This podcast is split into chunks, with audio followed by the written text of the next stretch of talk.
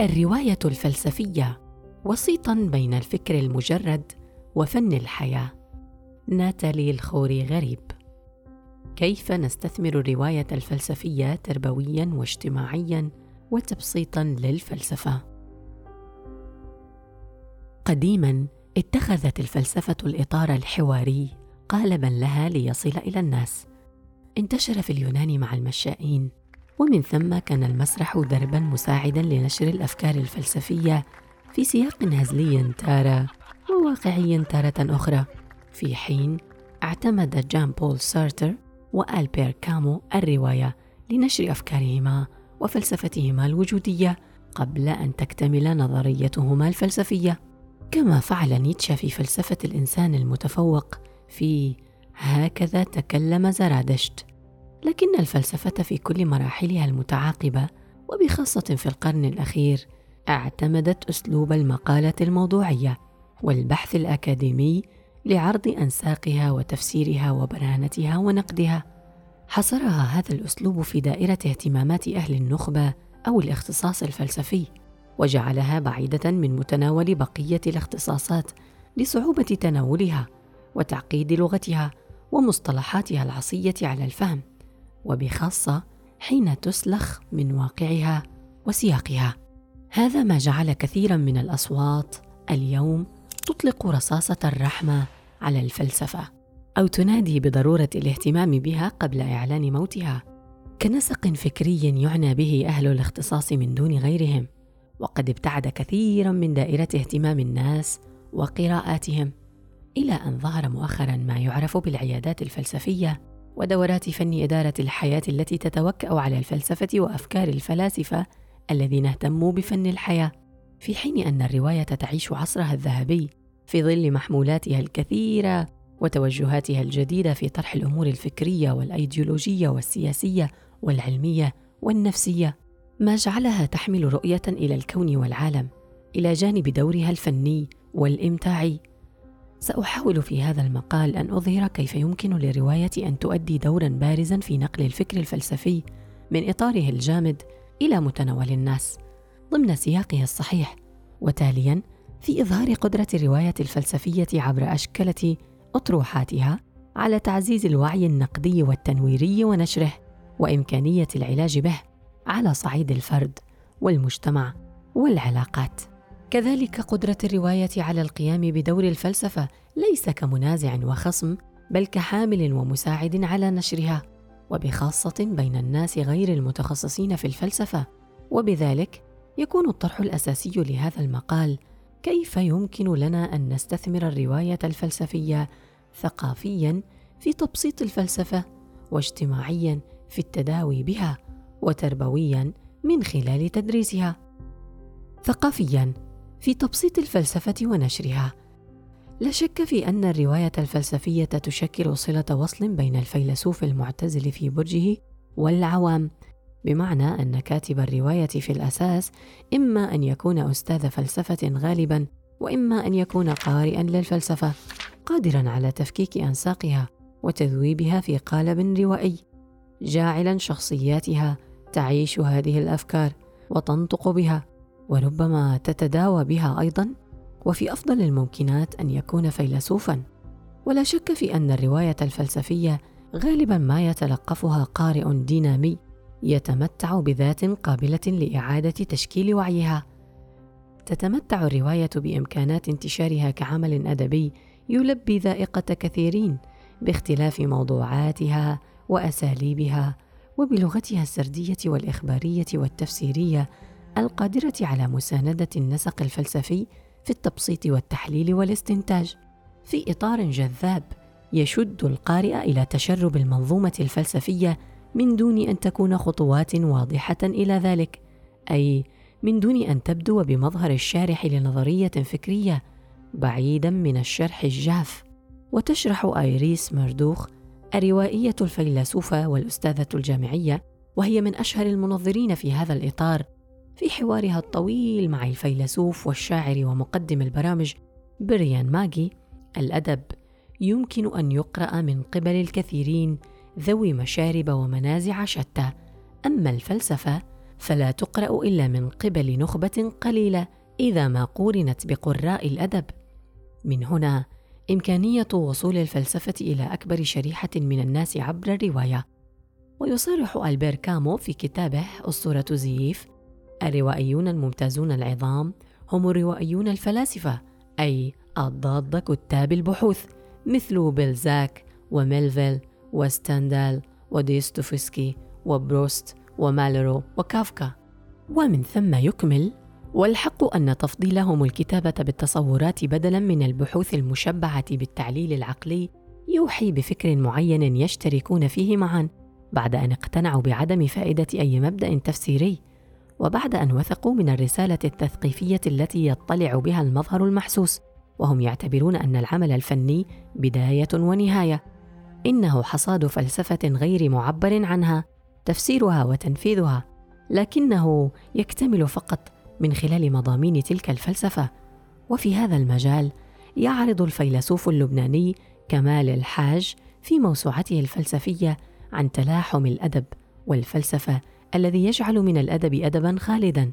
أدب لا يتفلسف وفلسفة لا تتأدب. يبقيان دون بقاء لأن كل منهما واجب وجود للآخر. وهذا يعني أن فلسفة الأدب هي ذاتها أدب الفلسفة. أقصد بالفلسفة الروح الفلسفية وهذا بنيان.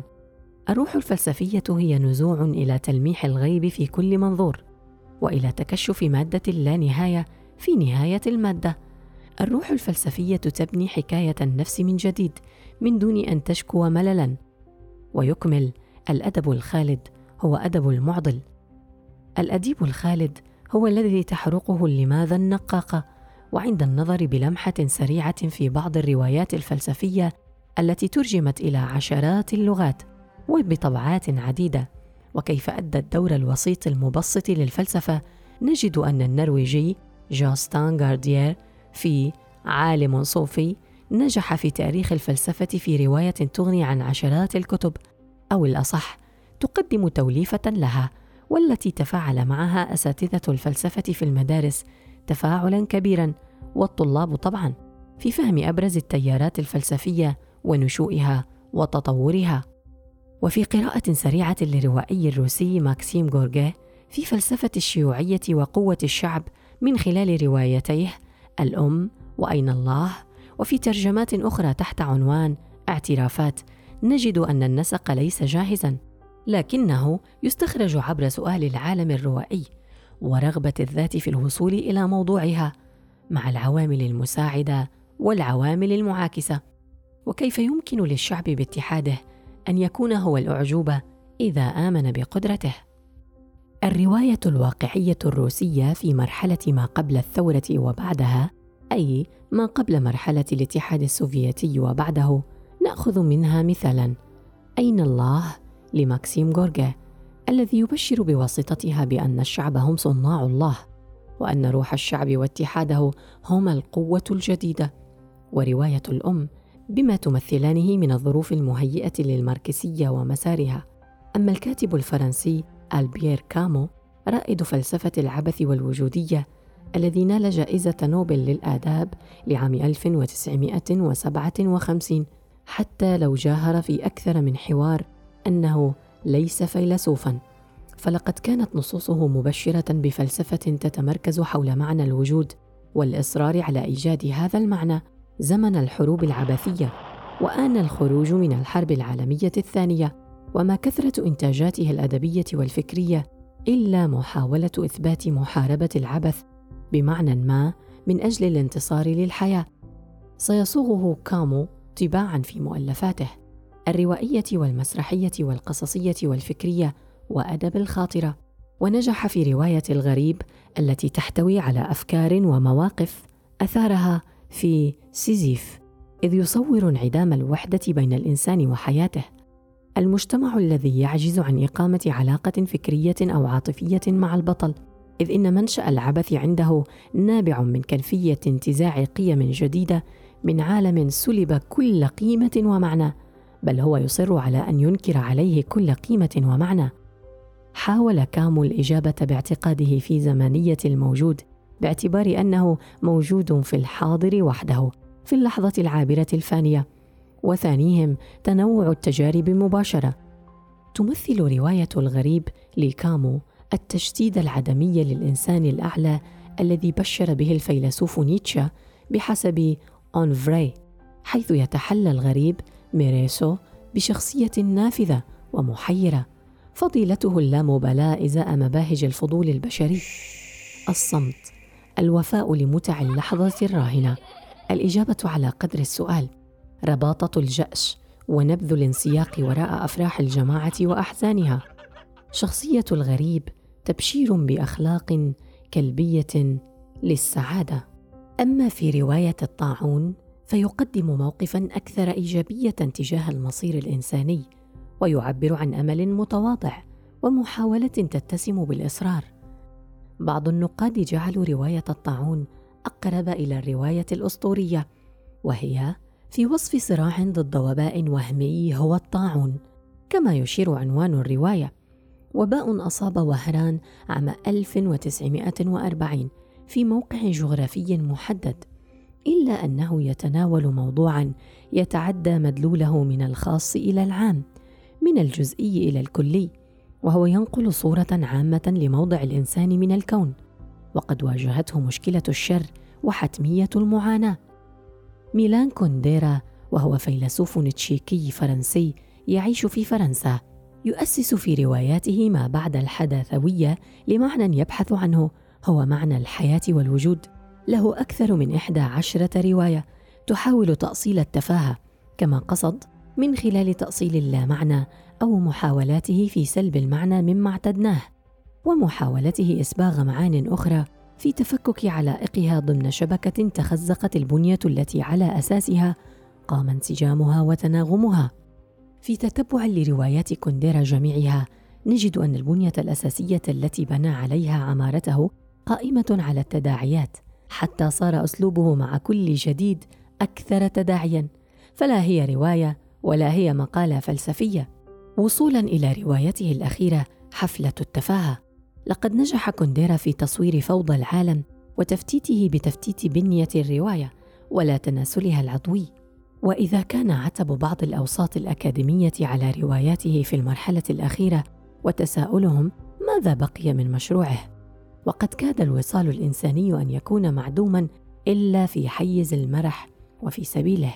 عدا ذلك نحن أمام نوع جديد من العلاقات بين الناس والأشياء وبين الناس وبعضهم. واللافت أن الحب الرومانسي كما هو متعارف عليه يكاد يكون معدوما في روايات كونديرا على العكس من ذلك تماما. حصر العلاقات بين النساء والرجال في طبيعته الحيوانية الخالية من أدنى أنواع الشعور الإنساني حصره في تفنن غريزي. البعد الميتافيزيقي في رواياته حاضر بغيابه الكلي فهو أمر محسوم في كتاباته بعدم الحاجة إليه كليا. لأن العالم المرئي ينتج تفاهته ولا جدواه من دون الاتكال على عالم غيبي يستمد منه قيمته الحاضرة.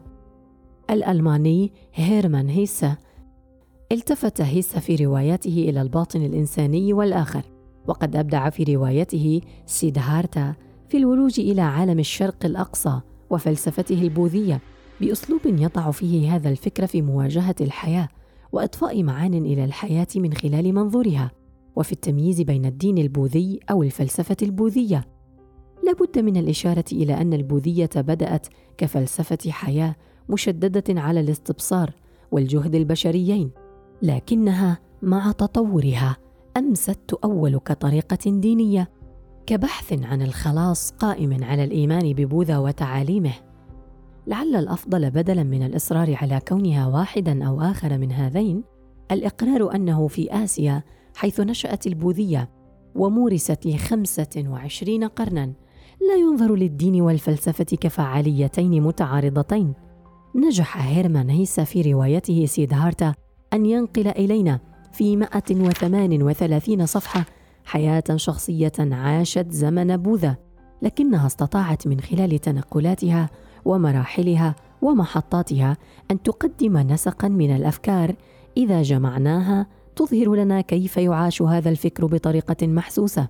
وبذلك تنقل إلينا النظرية والمجرد إلى فعل حياتي بيومياته وتفاصيله وسقطاته وتجلياته. كيف يمكن للإنسان المعاصر أن يرى إلى تقنيات دحر المعاناة ليستخرج منظومة متكاملة عن التفكر البوذي؟ وهو ما سنتوسع به في هذا الفصل إجابة عن سؤال العالم الروائي فيه. الأرجنتيني باولو كويلو. لا يمكن أن نهمل نتاج باولو كويلو وبخاصة فيما يتعلق بالنزعة الروحانية وقد ترجم إلى أكثر من سبعين لغة وثمة نسق فلسفي واضح في رواياته. ما يحتم علينا الإقرار بنتاجه الروائي وتصنيفه ضمن الرواية الفكرية عبر روحانية تتوسل المادة سبيلا للوصول إلى اللامتناهي.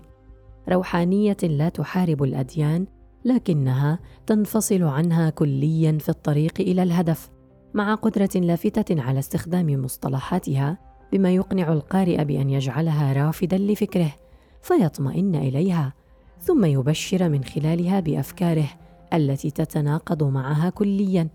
هي صوفية تلجأ إلى الحكمة التي لا تفصل العالم الحسي عن العالم الماورائي بل تعمد إلى التوفيق بينهما والإصغاء إلى متطلبات النفس والروح والجسد. فقارئ باولو كويلو يجد أنه يكثف اهتمامه بالروحانية التي تأخذ من الصوفية المتعارف عليها بعدها الماورائي في احترام التناغم الكوني.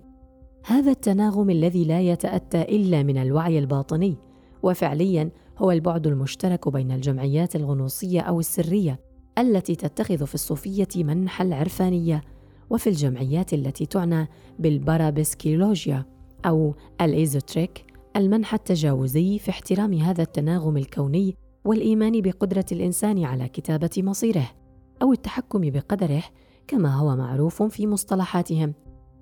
الإيطالي أمبرتو إيكو. يغوص إيكو على فلسفات العصور الوسطى وإذا توقفنا قليلا عند أشهر رواياته اسم الوردة في فلسفات العصور الوسطى. وعربيا يمكن أن تكون رواية عزازيل تجسيدا لتلك المرحلة ليوسف زيدان من مصر والتي تدور أحداثها في القرن الخامس الميلادي بين صعيد مصر وشمال سوريا وتضيء على الصراع المذهبي الداخلي بين آباء الكنيسة من ناحية والمؤمنين الجدد. والوثنية المتراجعة من ناحية أخرى. عقب تبني الإمبراطورية الرومانية للمسيحية ثمة الكثير من الروايات الفلسفية المهمة التي لا يمكن أن نوردها جميعها هنا. لكن تجدر الإشارة إلى الجهد المبذول في هذا الإطار في كتاب جان فرانسوا ماركيه بعنوان مرايا الهوية الأدب المسكون بالفلسفة ترجمة كميل داغر المنظمة العربية للترجمة. يمكن أن نفيد منه. وقد عالج فيه الرواية الخيميائية وتناهي الصغر عند فيكتور هوغو ولا معقولية بروست وكآبة كيركيغارد. كذلك كتاب جان لويس كريتيان في كتابه الوعي والرواية. وعالج روايات ستاندال وبلزاك وصامويل بيكيت وغيرهم. اجتماعيا في تعزيز الوعي النقدي المجتمعي والمصالحة مع الذات والعالم. تلعب الرواية الفلسفية دورا تنويريا على مستوى التطبيق في المجتمع وأبرز أدوارها أنها تجعل قراءها يمتلكون الجرأة على إعادة تموضع الفكر وممارسة النقد الذاتي لأن الرواية الفلسفية بتعدد أصواتها وتياراتها المتناقضة حينا والمتكاملة حينا آخر قادرة على إرباك وضعية القارئ الفكرية حين يضع نفسه في فضائها. ويتماهى مع أي مأزق وجودي أو اجتماعي عاشته إحدى الشخصيات. المنطلقات والمآزم والمتاهات والحلول إذ يصبح دورها أقرب إلى ترجمة أخلاقية وحياتية تنقل جوهر الفكر من ماهيته النظرية إلى أفقه التطبيقية. عبر اتخاذ الأفعال وردات الأفعال والنتائج المترتبة لأنها تختزن الكثير من التجارب والخبرات. فالرواية جهد يرمي إلى فتح آفاق جديدة أمام الوعي البشري وقد باتت اليوم مصنعا يعج بالخبرات وتوصيف خارطة التضاريس التي تواجه الجنس البشري بكل معوقاته. إذ تصبح الفكرة في الرواية أقرب إلى الإفهام عبر نقلها إلى الواقع الحسي والعالم المعيش كخارطة لحل الأزمات أو تقليبها من وجوهها كافة من خلال تحولات الشخصيات في طرق تعاملها مع واقعها. وفي إبرام المصالحة المنشودة مع الذات والعالم. من هنا لا بد لنا من الكلام على دور الرواية الفلسفية في التداوي النفسي والفكري. ويمكن لنا أن تكون روايات إيرفين يالوم أبرز مثال على ذلك. العلاج بالرواية الفلسفية. لا شك في أن هذا العنوان جاء تماهيا مع كتاب سعيد ناشيد التداوي بالفلسفة الصادر عن دار التنوير الذي استوحى بدوره العنوان من عزاءات الفلسفة لآلان دي بوتون وأفاد مما قدمه لوك فيري وأندريه كونت سبونفيل في هذا المجال. كذلك ما قدمه فن العيش لشوبنهاور وأفكار نيتشه في كتاباته وأيضا من المدارس الرواقية والأبيقورية وغيرها.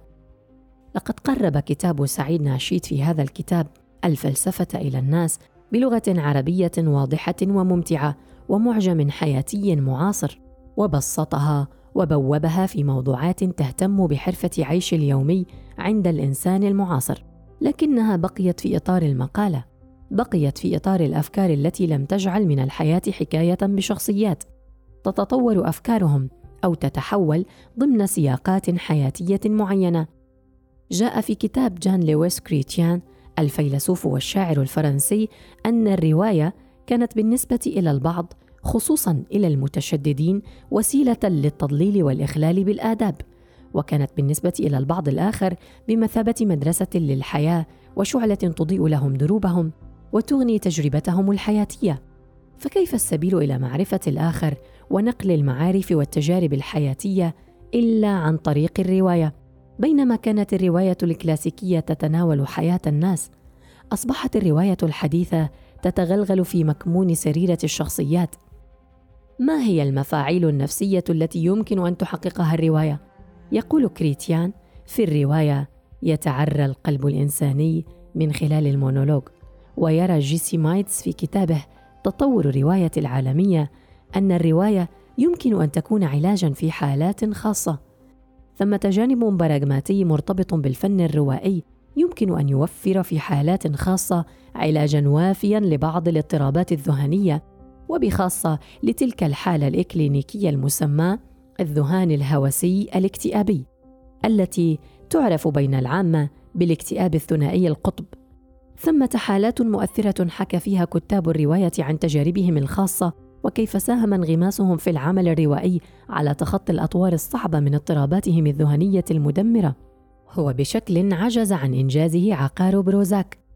ذهب بعض الأطباء إلى اعتماد الكتابة الروائية كوصفة علاجية في حالات محددة بعينها ما يعمل على كبح التشويش الخارجي مع الضوضاء البشعة المقترنة به ودفع الأفراد نحو محض التركيز على سماع أصواتهم الداخلية الثرية المدفونة تحت غبار الإهمال والتجاهل. وقد تتماهى تجربة الكتابة الروائية في هذا الإطار مع الكشوف العرفانية والفيوض التصوفية المقترنة بها. وربما يدعم هذا الرأي كون أغلب الكتاب الروائيين المجيدين والمميزين ذوي تجارب مفارقة للوعي البشري والعادي وأقرب إلى استجلاب البصيرة منهم.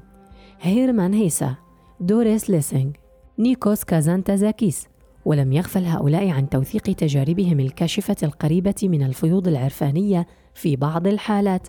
هذا على مستوى كتاباتها أما على مستوى تلقيها فيمكن أن نستعرض قدرة روايات إيرفين يالوم على إعطاء بعد استرشادي وعلاجي. الأمريكي إيرفين يالوم وهو طبيب نفسي أمريكي ومتخصص في الفلسفة وأستاذ جامعي بارز استطاع من خلال ثلاثيته طرح أفكار أبرز فلاسفة التفكيك في العالم الغربي الحديث في رواياته حين بكى نيتشه علاج شوبنهاور ومأزق سبينوزا تنبع أهمية رواياته في العلاج بالفلسفة وبخاصة الروايتين الأولين. من كونه دمج في هذه الروايات بين العيادة النفسية والعيادة الفلسفية. إذ تطرح العيادة الفلسفية وما تقدمه في مقابل العيادة النفسية. وذلك من خلال سجالات نفسية فلسفية تطمح إلى إنقاذ الإنسان من مآزمه وحثه على البوح والكلام والاعتراف كائنا من كان. أكان طبيبا أو مفكرا أو مريضا كمرحلة أولى في محاولة لاستبصار ذاته في هذا العالم وإقامة علاقات صحيحة مع الآخر.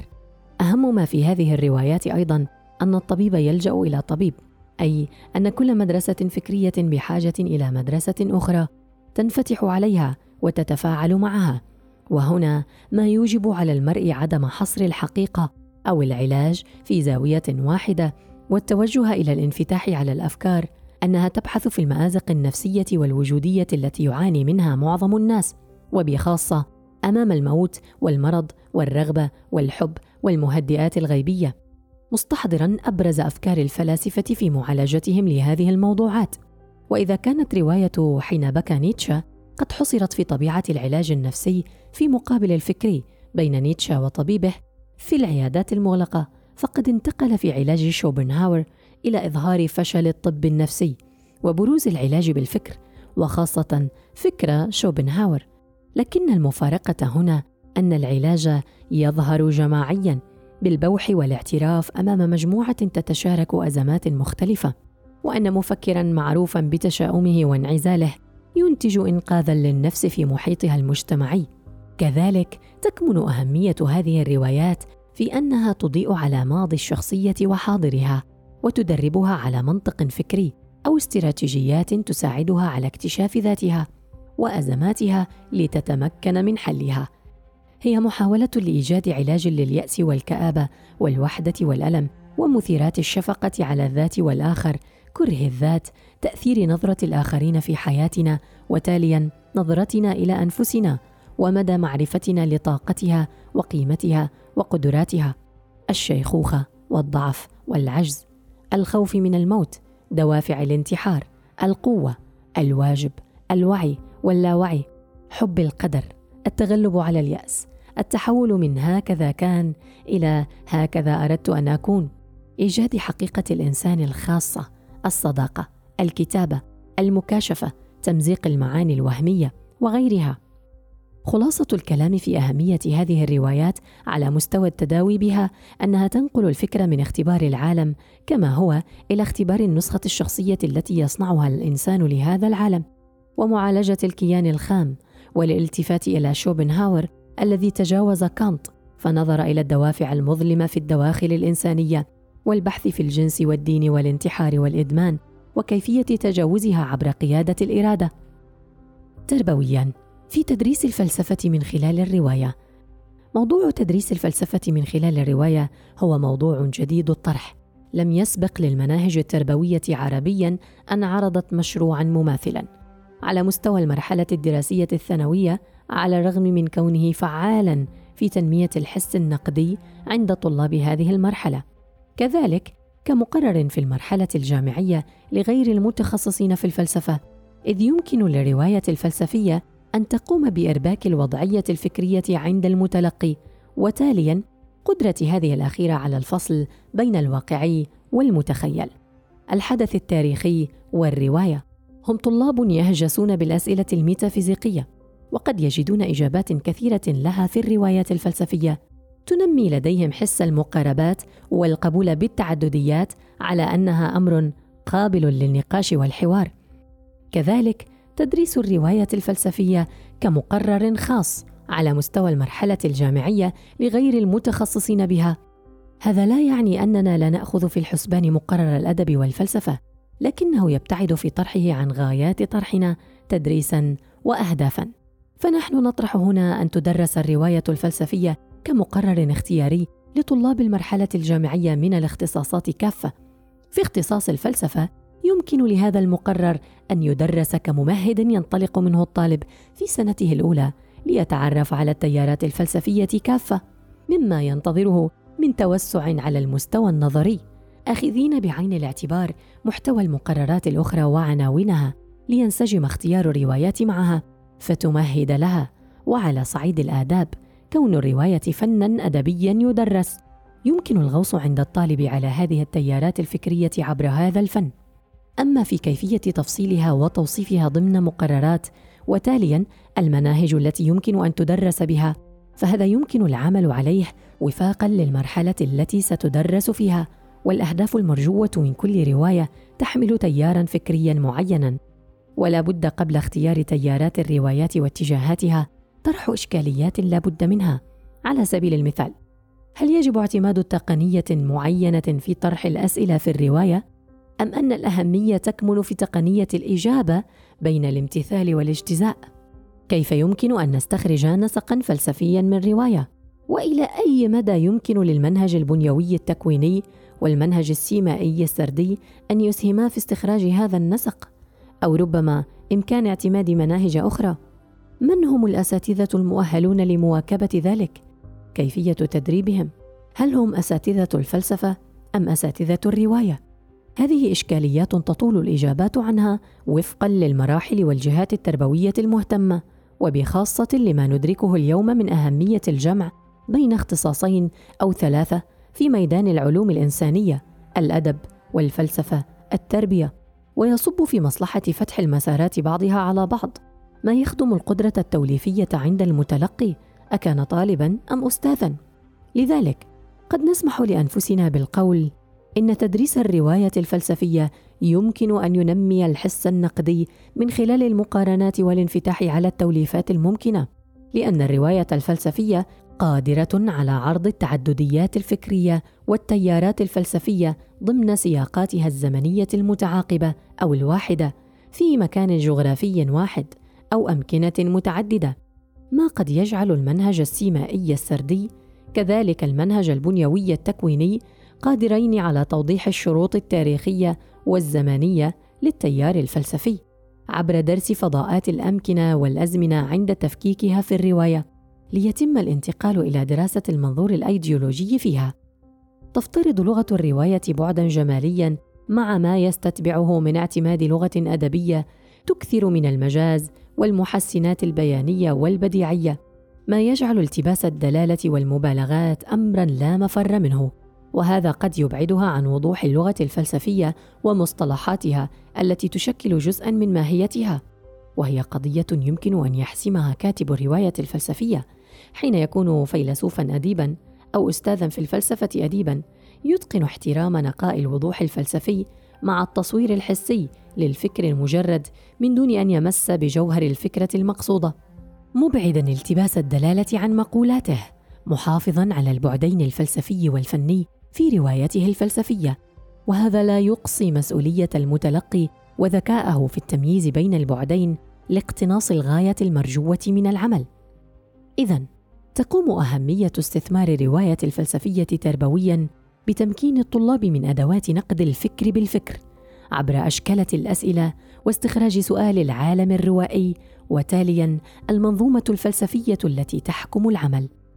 عند الاقتراب من البعد التطبيقي في كيفية اختيار الروايات الفلسفية لتدريسها تستوقفنا إشكالية اختيار التيارات الفلسفية التي يجد الطالب فيها إجاباته أو فلنقل التي تقترب من هواجسه وتقدم له آليات التفكير المنطقي والسليم لبناء عمارة فكرية تعينه على العيش المطمئن بعيدا عن شقاء الإنسان المعاصر.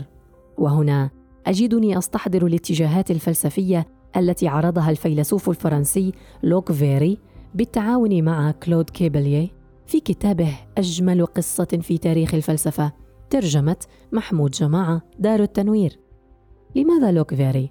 لأنه من الفلاسفة المعاصرين الذين حاولوا دمج الفلسفات الشرقية والغربية من دون إهمال بعضها وقد صاغ من تراكماته المعرفية ما يشبه لوحة بانورامية عن منطلقات الفلسفة وأهدافها وبخاصة حاجتنا إليها في العالم المعاصر وكيفية فهمها. ما يجعل تعريفاته تقترب من هدف البحث الذي نقوم به وبخاصة في ربطه الفلسفة بالحياة. أن نحيا جيدا ونضفي معنى على وجودنا ونحدد فيما تتمثل حياة طيبة بالنسبة إلينا نحن البشر الفانين. تلك هي المسألة التي حاولت في نظرنا الإجابة عنها كل الفلسفات. ولا بد من الإشارة هنا إلى أن المقاربة التربوية للرواية الفلسفية تترك للأساتذة الذين يعملون على منهج متكامل يلائم تطلعات المجتمع الفكرية والتربوية مع الأهداف والكفاءات المرجوة. أي أن ذلك يمكن أن يتم بالتنسيق مع الخطة التربوية لمنسقي المناهج وفاقا لرؤية تجديدية متكاملة. نموذج لوك فيري في طرح الفلسفات يمكن أن يكون واحدا من نماذج عديدة. ونكرر أن اعتماد أي نموذج في طريقة تدريس الرواية الفلسفية يعود إلى الخطة التربوية المتكاملة لواضعها. وفي الختام لابد من الإشارة إلى أن طرق استثمار الرواية الفلسفية والإفادة منها على مختلف المستويات كثيرة ويتوجب علينا البدء بإقامة مشروع جدي حول ذلك وفقا لرؤية تربوية ومجتمعية جديدة بدءا من مدارسنا وجامعاتنا العربية.